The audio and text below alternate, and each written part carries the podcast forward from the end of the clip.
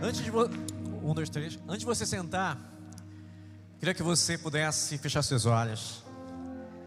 Estou aqui como o Papai Noel, tá? Hoje vamos homenagear todas as mulheres aqui da celebração, tá? Em presente para todas as mulheres. Queria saber se tem mulher entre nós. Dia 8 de, de março é o seu dia. Vamos orar pelas mulheres? Feche seus olhos. Pai querido, nossa gratidão em nos reunir como igreja nesse domingo pela manhã, para celebrar o teu nome, para exaltar quem tu és, para propagar o teu reino, para mostrar que a paz e a esperança existe na vida de um homem que se transfere para as nossas vidas quando o aceitamos como Salvador. Obrigado, Senhor, por essa manifestação da tua glória, da tua presença entre nós. E nesta hora, de uma forma bem oportuna, oramos por todas as mulheres. Essas esses seres tão incríveis, essas pessoas tão fantásticas, guerreiras, mães, filhas, esposas, irmãs, mulheres. O que dizer delas, a não ser nós amamos vocês. Uma salva de palmas a todas as mulheres. Você pode sentar, você pode sentar rapidinho. A gente não vai nos, nos se alongar tanto, porque olha só, olha que mesa posta, que mesa preparada. Lembra aquele hino, né? De um cantor mais da minha época, tá bom? Chamado Júnior, Mesa Preparada. Não é isso? Quem lembra dessa música, Mesa Preparada? Olha, tem muita gente que é da minha época ainda. Lembra, Marco, né? Mesa preparada. Que mesa preparada. Lembrando a vocês que tanto as uvas como esse pão são cenográficos. Você já olha para cá, poxa, quando terminar a ceia, eu vou lá pedir uma, uma uva, né? Olha, esse pão está com gostoso, hoje à tarde acho que eu vou comer ele. Não, é cenográfico, tá bom? Então hoje nós vamos sentar juntos, vamos comer juntos, nos, nos alimentar juntos do corpo de Cristo, do sangue de Cristo, do pão e do vinho que representam e simbolizam isso, tá bom? Hoje é hora, é dia de ceia, tá? Quem está afim de cear aqui, diz amém? amém. Pessoal, hoje, 6 de março, primeiro domingo do mês de março, é um domingo que inspira, e é um mês que vai inspirar bastante. Mês de março, mês das mulheres, mês das chuvas. Se prepara porque a meteorologia diz que mês de março em Belém vai chover demais. E uma coisa que o belemense não tem, eu vou até fazer uma pesquisa aqui. Quem tem sombrinha em casa? Mas não usa. Não, agora, né? Tava com, tava com cara de chuva, né? Tava, choveu? Chuviscou, né? Então tem muita gente que tem sobrinha, guarda-chuva em casa, mas não usa, né? Só lembra que tem quando está na chuva. Olha, poxa, deixei lá em casa, sombrinha. Né? A gente não anda, não anda muito com guarda-chuva e sombrinha. Então o mês de março promete muito. E dia 11 e 12 de março vamos ter aqui uma festa para as mulheres, da sexta e sábado, semana que vem. Fantástico, daqui a pouquinho vamos dar alguns detalhes, algumas informações deste evento. Agora vamos passar aqui, ver se o meu passador está funcionando. Ah, está funcionando. Tá? Então olha só, nós temos hoje a inauguração, o lançamento de uma nova série de mensagens titulada Um Novo Eu. No 3 você repete uma vez só um novo eu. Um, dois, três.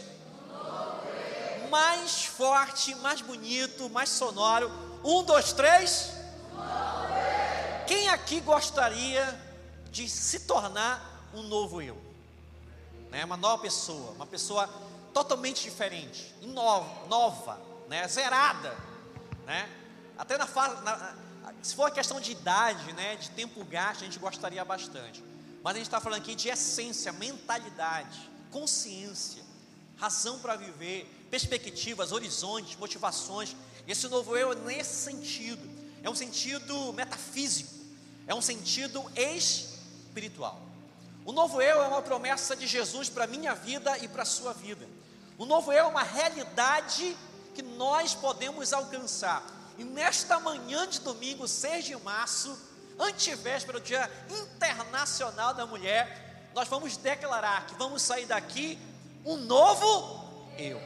novinho em folha, para abençoar a nossa família, para amar a nossa família, para revolucionar a nossa família, para ver a nossa família transformada, abençoada, redimida, restaurada, renovada, um novo eu para uma, para uma nova família.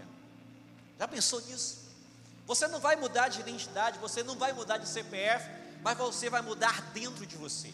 As suas perspectivas, as suas motivações, as suas orientações serão novas, porque Deus, nesta manhã, Ele está dizendo a você em alto e bom som: você será um novo eu. Tá? Você crê nisso? Diga amém. amém. Então, vamos lá. Repita para mim esta frase no 3 que está aqui na tela, você já deve ter ouvido desde criancinha, né? Vamos lá, um, dois, três. Mais uma vez, um, dois, três. Pois é, tem até a música do Tchan, né? né, né? Você lembrou, né? Você lembrou? Vamos cantar um trecho? Não, que isso. Você estava doido para cantar, né? Vamos lá, dó maior, vamos, na brincadeira. Que isso? Mas ele fala exatamente isso, a música do Tchan, né? Pau que nasce torto, nunca se endireita. Como é que continua? Aí já é complicado, né? O resto da canção, tá? Mas quem ouviu já essa frase? Talvez você ouviu para você, né? Olha, você não vai mudar não. Você não vai melhorar. Você não vai se endireitar. Porque você nasceu torto, você vai nascer, morrer torto. Muita gente acredita nessa frase, mas muita gente, mais do que você imagina, de que a pessoa que nasceu de um jeito vai viver daquele jeito e vai morrer daquele jeito. É a síndrome de uma novela que você já deve ter lembrado, visto, revisto ou ouvido falar, chamado Gabriela. Lembra da Gabriela? Tinha uma música, né? Gabriela, né? Ela dizia assim: Eu nasci assim, vou viver assim, vou morrer assim. Você canta só Gabriela, tá bom? Vamos lá? Vamos lá? Eu nasci assim, vou viver assim, vou morrer assim. Olha como você sabe. é a síndrome da Gabriela. Eu estou aqui para dizer para você que você nasceu de um jeito, você pode viver de outro jeito, mas você nasceu para ser do jeito de Deus. Você nasceu de uma forma, vai viver de outra forma, mas você nasceu para viver o formato que Deus criou você. Então esse novo eu não é balela, esse novo eu não é discurso otimista. Esse novo eu não é alguém que quer dar uma de coach nessa manhã e dizer para você: você vai dar certo. Esse novo eu é uma verdade que você precisa crer nessa manhã. Eu nasci para a glória de Deus. Eu nasci para fazer diferença. Eu nasci para inovar. Eu nasci para ser diferente, para ser filho, para ser filha do meu pai que se chama God. Estou gastando o meu inglês agora, né? Para o meu pai que se chama Deus. E eu queria que você me acompanhasse nessa manhã. Você está afim? Você me desse toda a sua atenção. Você se desligasse da matéria, como diz Josué Benção, tá? Você pode me dar sua atenção? Durante alguns minutos, nós vamos compartilhar textos que você já deve ter ouvido, já deve ter lido na sua Bíblia, mas que vai trazer uma nova revelação para você. Então, desista dessa frase, essa frase é uma mentira, é, é algo do inimigo, tá? Então esqueça isso aí. Você pode nascer torto ou conhecer alguém que tem muita gente torta por aí, tem? Né? Um dia um homenzinho torto que morava numa casa torta, andava no caminho torto, sua vida era. Um dia um homenzinho torto, Bíblia, e tudo que era. Aí vai. Vamos cantar no final? Pedir pro pessoal da banda tocar essa música no final né? Eu tô dando um problema pro pessoal da, tá? Mas quem acredita nessa canção que a gente ensina para as crianças da igreja? Quem acredita? A criança da igreja, ela ouve essa canção e acredita que ela pode ser torta, mas ela vai mudar, porque ela vai conhecer a palavra de Deus, o próprio Jesus, a vida dela, aquela torta, Jesus vai endireitar. A única pessoa que pode endireitar a nossa vida se chama Jesus. Não é o nosso pai, não é nossa mãe, não é nosso marido, não é nossa esposa, não é o nosso melhor amigo, não é o pastor, não é o líder da célula, é Jesus. Você acredita nisso? Sim ou não? Então dê uma salva de palmas para aquele que endireitou a sua vida. Jesus. Olha essa pergunta. Eu não tinha que colocar aí para a gente pensar de uma forma óbvia. Quem gostaria de mudar a sua vida? Quem gostaria? Né? Mudar, mudar, mudar, mudar de áreas, mudar de cidade, mudar. Não pode mudar de marido nem de esposa, tá bom? Tá legal? Mudar. Mudar de profissão, né? Mudar de time de futebol, não muda, né? Ninguém muda de time de futebol. Você conhece alguém que mudou de time de futebol? Conhece? Pois é, a gente tenta investir, olha, muda de vida, muda de time. Não, eu posso mudar de vida, mas de time eu não mudo. Né? Vou morrer fulano de tal e vou, vou ser assim para sempre. Tá? E se a ideia de Deus não fosse apenas uma mudança? É, você pode viajar, você pode se mudar de cidade, estado, até de país. Você pode mudar de profissão. Você pode mudar de endereço. Você pode mudar até de time de futebol, tá? Mas Deus não quer uma relis e mera mudança superficial, estética, exterior. A mudança que Deus quer provocar na sua vida hoje e sempre é algo muito mais além, muito mais interno. E a gente vai usar isso. E se a ideia de Deus fosse uma vida completamente nova, novinha em folha? Aqui, ó, Diga, diga coloque a sua mão aqui na sua fronte, né? Aqui, e aqui, e aqui. Deus quer mudar você, diga aqui, aqui aqui. Quer mudar sua mente, quer mudar suas emoções e quer mudar a sua visão espiritual da vida. Jesus quer mudar você aqui, aqui e aqui. É quase um. Está quase assim, né? Talvez isso seja o sentido, né, da, né, é a da cruz, tá? Mas lembra uma cruz, Jesus quer mudar você aqui, aqui. Normalmente o ser humano muda aqui um pouquinho. Aqui é mais difícil e aqui só Jesus. Um ser humano treinado, um ser humano que possa se esforçar, ele pode mudar a sua forma de pensar. Sim, eu concordo. Muito treinamento sistemático, né? Pode mudar um pouco aqui. As emoções ele pode ser treinado, pode visitar vários psicólogos, psicoterapeutas, psiquiatras e mudar um pouco aqui. Mas aqui dentro, somente Jesus. Somente Jesus.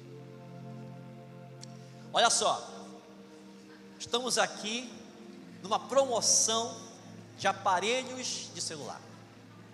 Nós estamos querendo construir o nosso anexo aqui ao lado, né? um anexo lindo, maravilhoso. Quem está afim de investir no anexo? Diz amém. E nós queremos leiloar alguns celulares. Queria que você queria escolhesse o seu celular, tá? Nós temos aqui várias categorias, várias espécimes, vários tipos de celulares. Eu não vou dizer para você que é a última moda, que são os mais modernos, os mais tecnológicos. Não, são os mais antigos. Estou brincando, isso não é uma promoção, não. Qual foi o seu celular daqui? Diga aí, Marcos, qual foi o que tu já teve aí? O Marcos já teve. Vamos lá, vamos, vamos daqui para cá. Um, dois, três, quatro, cinco, seis. Qual foi? O seis? Olha, o Marcos teve isso. Até hoje tem, né? Não. Vamos lá. Didi, qual foi que tu tivesse aí? Bem assim, o seis, sete, oito. O oito, bem aqui, né? Eu não sei cor, essa aqui não é azul, não. Ela fala azul, eu caí na pegadinha, não sei cor. É sério? É o azul daí? 765. Ele sabe o número, o código, né? 765. É, eu vou ter que aprender o código, porque eu não sei. Né? Vamos lá. Quem teve o primeiro lá? Primeiro. Nildo? Sério? E tu botava aqui? Saia na rua? Mas detalhe, era, ele, tava, ele saía abafando, não era? O pessoal olhava para ele, meu Deus, ele tem um celular. O pessoal falava que esse é o famoso tijolo.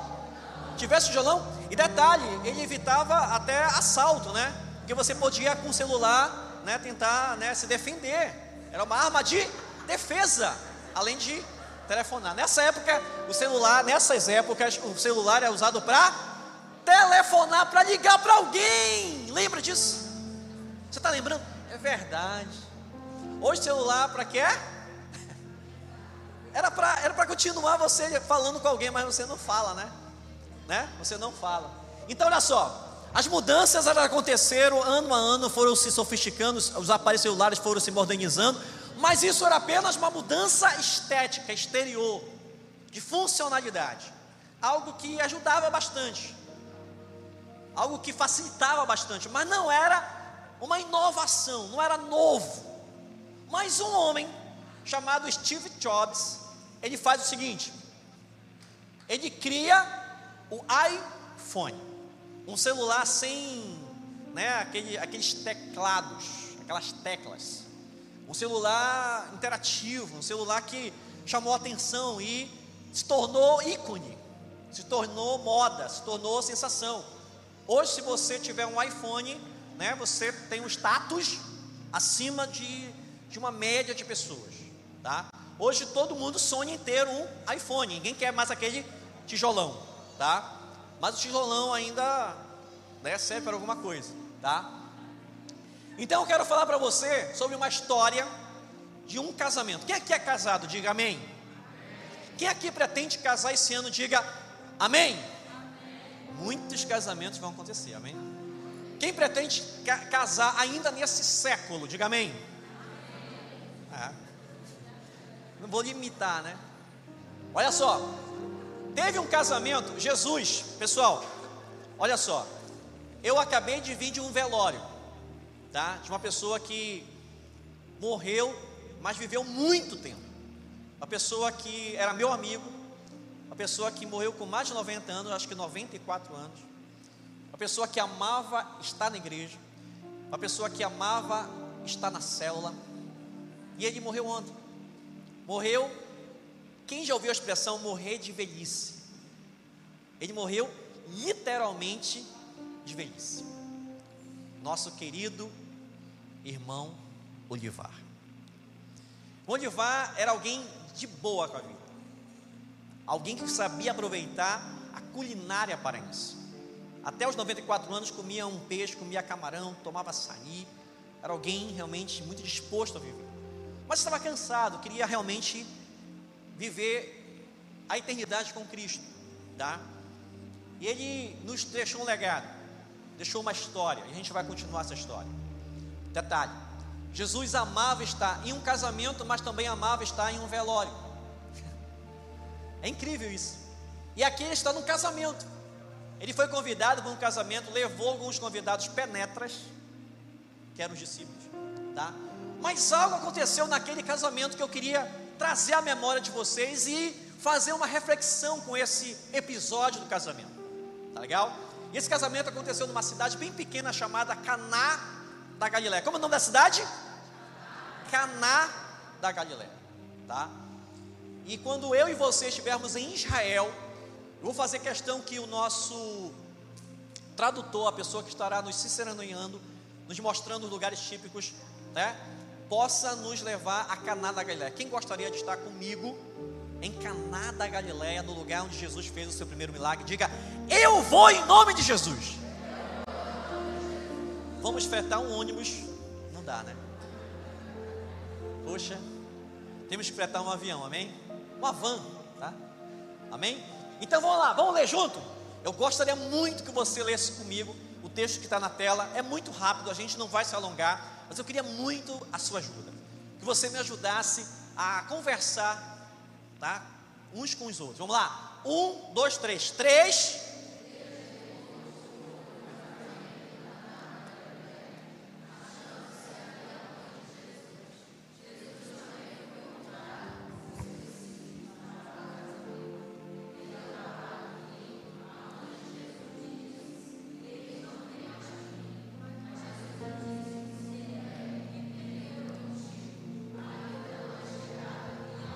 Uau, que papo interessante, né? Esse papo aí, quando a gente, ah, Jesus desrespeitou a sua mãe, chamando ela de mulher. Isso não era um, um sinal de, de, de, respeito, né? De má educação, não é nada disso. Mulher é uma expressão até que, que é, é, as mães também podiam ser chamadas, tá? Detalhe seguinte: o que, que está em laranja? A palavra casamento e a palavra vinho, tá? Casamento, olha só. Jesus está no casamento. Isso aqui está lembrando o nosso destino. Jesus está enfatizando naquela presença, naquele casamento, o que acontecerá conosco.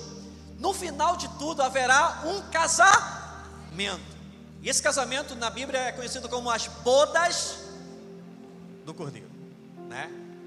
Porque Jesus é o noivo, diga Jesus é o noivo. Diga, e a igreja é a noiva. Nós, a igreja, somos, somos a noiva de Jesus, e ele é o noivo. Quando tem um noivo, uma noiva doido para casar, existe um casamento, uma união, um enlace, uma aliança perpétua para sempre, porque casamento é para sempre. Esse casamento vai ser eterno.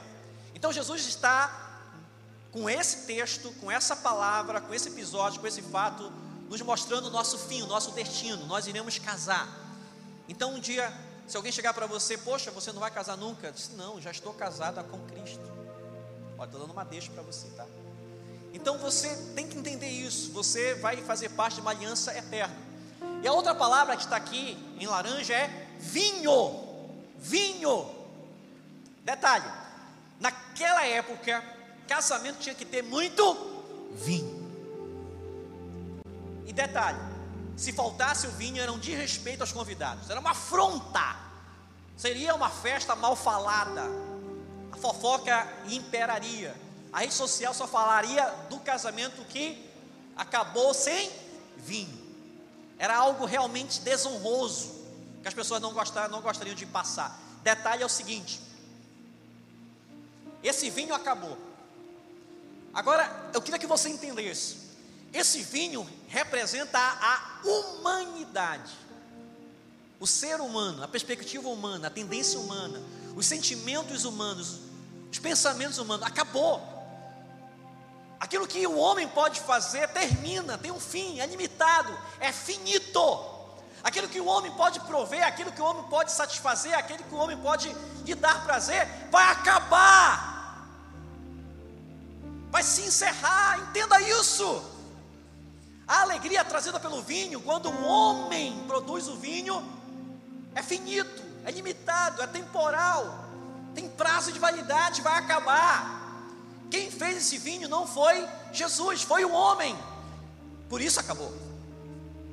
Então, esse enfoque aqui eu queria que você entendesse. O primeiro vinho, quando acaba, representa que aquilo que o homem pode fazer para nos dar prazer, alegria, satisfação, acaba também. Quem está entendendo aí, diga amém. Quem quer continua, diga, diga assim, continua. Então vou continuar a pedidos, tá? Vamos lá. Um, dois, três. Então.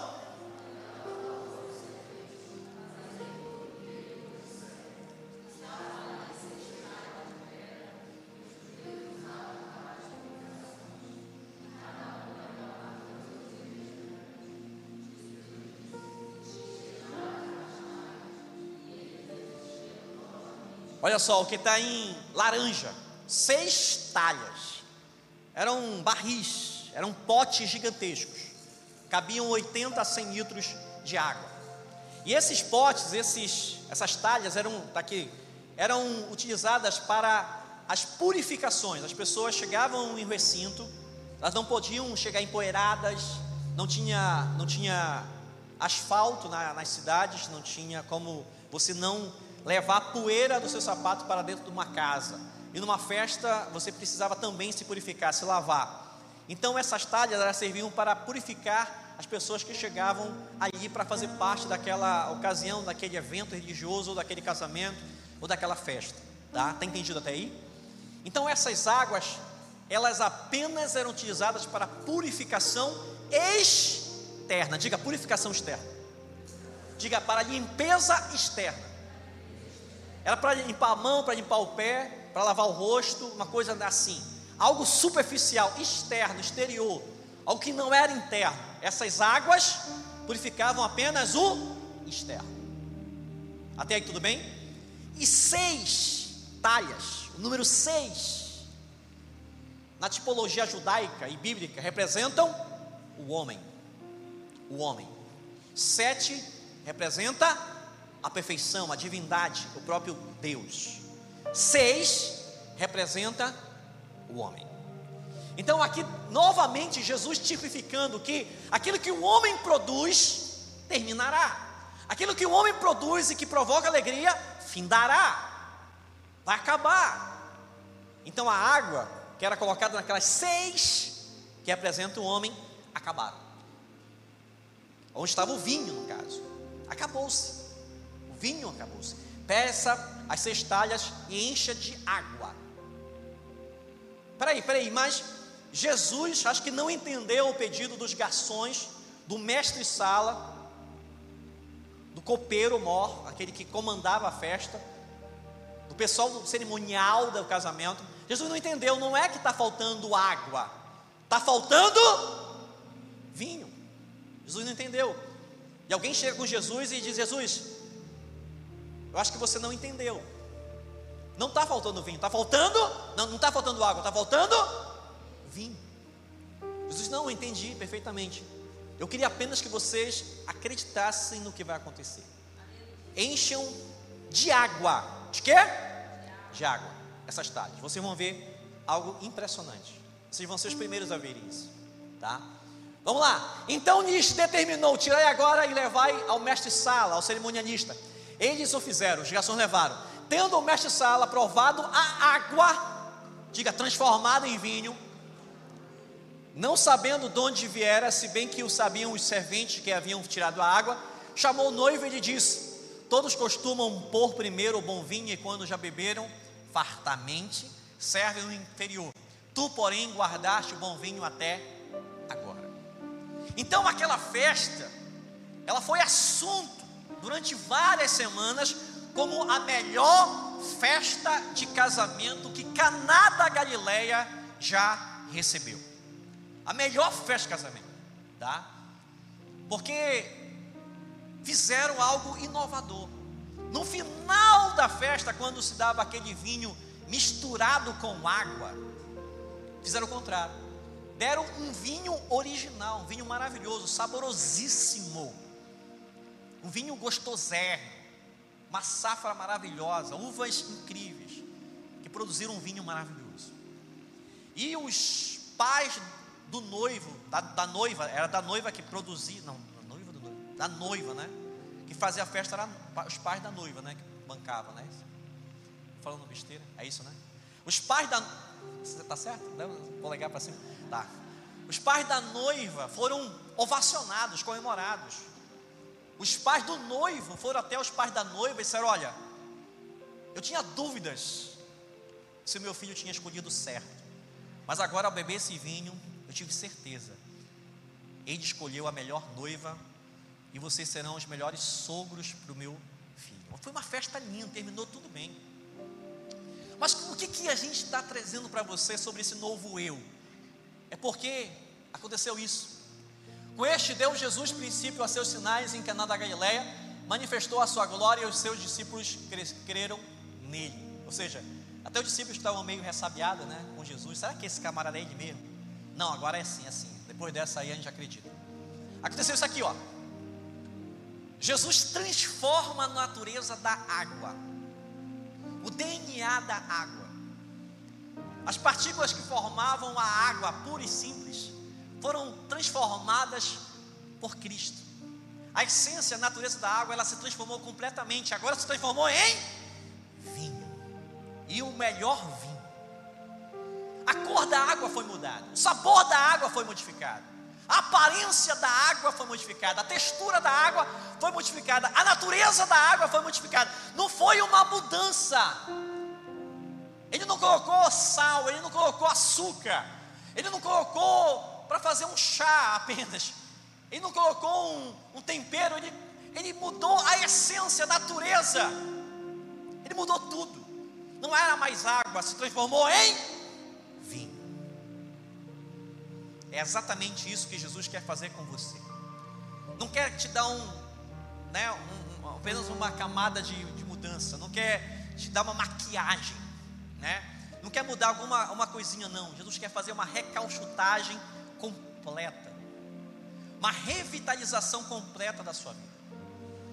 O seu destino, o seu destino, a sua maneira de pensar, a sua maneira de ser, os seus projetos, os seus propósitos, os seus alvos, as suas metas, a forma com que você fala, a forma com que você pensa, a forma com que você lida com as pessoas, suas atitudes, seus sonhos, sua conta bancária, quando a gente mexe no conta bancária, a pessoa se alegra, né? Sua conta bancária, amém? Seus relacionamentos, tudo Jesus muda. Foi isso que ele fez na minha vida. A minha vida era, era boa. A minha vida antes de conhecer Jesus era normal. Era um camarada que era bem quisto, bem visto, alguém simpático, alguém agradável, alguém tratável, alguém que se dava muito bem com todo mundo. A minha vida era muito legal. Eu nunca chamei palavrão. Eu nunca gostei de brigar. Eu nunca mentia assim, de uma forma descarada. Eu nunca me metia em confusão. Era alguém, o melhor aluno da classe. Era alguém, olha, vamos dar uma nota para mim? Uma nota 7,5 para 8. Tá? Porque 10 somente com Jesus. Com 10 somente com Jesus. E, detalhe, eu achava que eu não precisava mudar tanto. Quando eu comecei a, a a ler a palavra de Deus. O que, que eu comecei a ler? O que, que eu comecei a ler? Eu lia muita coisa, lia a Gibi da Mônica, do Tio Patinhas, do Pato Donald, das Super Aventuras Marvel, lia as revistas do Homem-Aranha, do Batman. Daqui a pouquinho você vai ter uma surpresa com o Batman, hein? daqui a pouquinho, aqui, ainda hoje, tá? Ainda hoje, Batman vai aparecer aqui. Ainda hoje, Batman vai aparecer aqui. É sério, aguarde, aguarde aguarde, aguarde. E ainda hoje todas as mulheres ganharão prêmios, presentes. Aguarde, aguarde, aguarde. Ainda hoje vamos cear, aguarde, aguarde, aguarde. Vai chegar lá, tá? Vai chegar lá. Mas quando eu conheci Jesus, quando eu me entreguei a Ele, quando eu permiti que Ele tomasse posse da minha vida, Ele entrou aqui, diga aqui, diga aqui e diga aqui. Lembra? Ele entrou aqui, aqui e aqui, ele me mudou completamente. Ah, mas eu mudei de aparência? Não. Ele mudou dentro de mim, internamente, o meu espírito, a minha forma de pensar e meus sentimentos. E eu fiquei diferente. Eu fiquei novo. Eu me tornei nova criatura. Não mudei meu nome, mas mudei toda a minha forma de pensar. Uma das formas que eu mudei, que eu achava incrível isso, até hoje acho, eu era muito, vamos dizer assim, fã de jogar futebol. Eu era fanático por jogar futebol.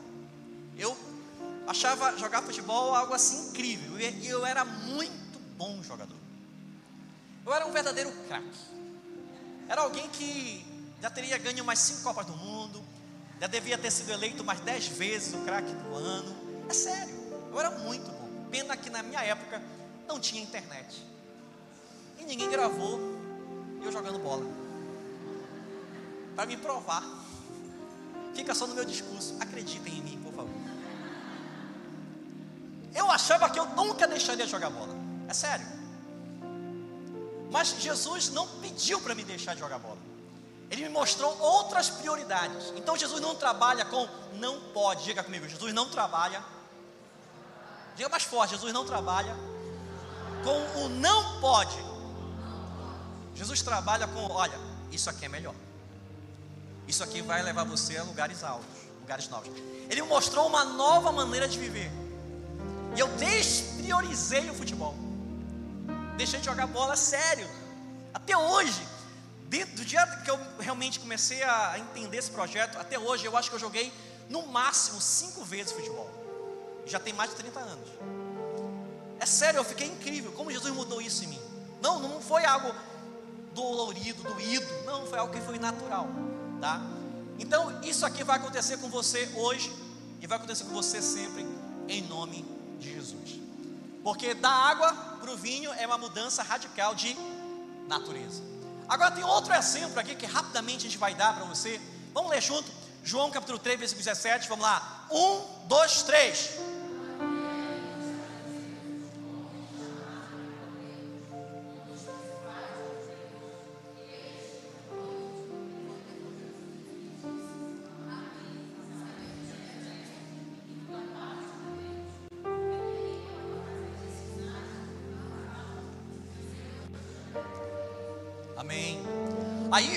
Respondeu Jesus: Em verdade, em verdade te digo, que se alguém não nascer de, não nascer de nova natureza, não pode ver o reino de Deus. Eu vejo o reino de Deus. Quando Saulo teve aquele encontro com Jesus, ele não via o reino de Deus. Ele via a lei, a condenação, o julgamento. Quando ele tem um encontro com Jesus, fica cego Ananias vai lá, ora por ele. Ele começa a enxergar. É a partir daquele momento ele começa a enxergar o reino de Deus. Ele começa a propagar o reino de Deus. Eu quero levar todos vocês para o reino de Deus comigo. Eu sei o caminho. Eu sei a verdade. E eu conheço a vida. Eu queria levar vocês também queria levar vocês comigo. Eu sei o caminho, eu sei a verdade, eu tenho a vida em mim. Quero levar vocês também comigo, para esse reino de Deus. Quero levar vocês comigo para esse reino de Deus. Eu não vou nunca deixar de falar isso. Talvez o meu último respiro de vida seja esse: dizer a todo mundo, prossigam nesse caminho e enxerguem o reino que eu enxergo, o reino de Deus.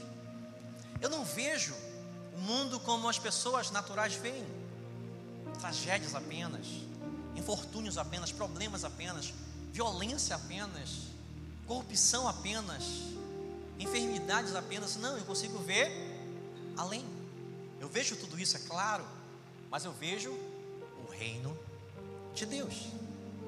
E é isso que me garante estar aqui hoje com vocês nessa manhã. Eu podia estar em outro lugar fazendo outra coisa, mas nós vamos continuar propagando o reino de Deus. Perguntou-lhe Nicodemos: Como pode um homem nascer sendo velho? Pode porventura voltar ao ventre materno e nascer segunda vez? Respondeu Jesus: Em verdade, em verdade te digo, quem não nascer da água e do espírito não pode entrar no reino de Deus. O que é nascido da carne é carne, o que é nascido do espírito é espírito. Não te admires de eu te dizer importa-vos nascer de novo. A água pode representar perfeitamente o batismo, né, que é o, aquele testemunhal que você realmente aceita Cristo e morre para o mundo, nasce para Deus. E o Espírito é aquilo que nasce dentro de você, aqui, aqui e aqui. Naquele bate-papo, Nicodemos aprendeu a isso que você e eu estamos aprendendo nessa manhã. Jesus estava com aquele homem, tete a tete, face to face, cara a cara. Jesus está dessa mesma forma aqui, tete a tete com você, face to face com você, ou seja, cara a cara com você. E ele fala a mesma coisa que falou para Nicodemos: importa-vos nascer de novo. Eu queria que você pudesse, em uma única vez, exclamar essa frase, e depois de você falar essa frase, levantar, ficar em pé, mostrando que você nasceu de novo. Amém? Vamos lá. Um, dois, três. Aí você faz a segunda parte, né? Importa-vos nascer de novo. Pedir para a banda já tomar posição aqui, vamos. Momento de adoração, de intercessão, de clamor, de louvor. Não apenas uma mudança, mas um novo nascimento. Importa-vos nascer de novo. Ele perguntou se é para cantar a música do Homenzinho Torto. No final, no final, quando todo mundo estiver embora. Mas tem que fazer a. Quem vai ficar aqui na frente fazendo a coreografia? Quem pode vir? Mancícera. Mancícera? Vem aqui na frente. Um dia homenzinho torto. Né? Não tem toda uma coreografia? Tem. Amém? Pessoal, agora é com vocês. Importa-vos nascer de novo. Não apenas superficialmente, exteriormente, uma maquiagem, mas dentro. O novo eu começa aqui, aqui dentro. Novos pensamentos, novas emoções, novos sentimentos, novos horizontes, novas perspectivas. Amém? Então, que tal nós começarmos a exercer esse novo eu a partir de agora e sempre? Você conhece alguém que precisa nascer de novo? Você conhece alguém? Você, você conhece alguém que precisa nascer de novo, sim ou não? Vamos fazer um pacto? Um pacto com Jesus? No próximo domingo, às 10 horas, você vai trazer para fazer parte da celebração aqui com você, amém? Eu ouvi dois amém, então duas pessoas vão estar conosco, amém? Ah. Amém? amém? Então, cadê o Nunes? Nunes, vão precisar de 200 cadeiras, amém? Porque não vai caber todo mundo que a gente for trazer. Vamos fazer isso, vamos mostrar que o no, nosso novo eu exerce também esse papel de levar outros a, a esse novo nascimento e ter o um novo eu consigo, amém? Feche seus olhos. Meu Pai querido, em nome de Jesus, teu santo e poderoso Filho, nossa gratidão a Ti por esse domingo, nossa gratidão a Ti por transformar as nossas vidas, por nos fazer nascermos de novo, por sermos um novo eu, mas um eu que não é dominante, é um eu que é submisso a Ti, um eu que pertence a Ti, um eu que é filho, é filha. Meu Pai, obrigado por essa dádiva, por esse presente de entendermos que a mudança não é superficial, não é uma maquiagem, não é o externo, mas é dentro de nós. E nós entendendo isso, acreditamos nisso.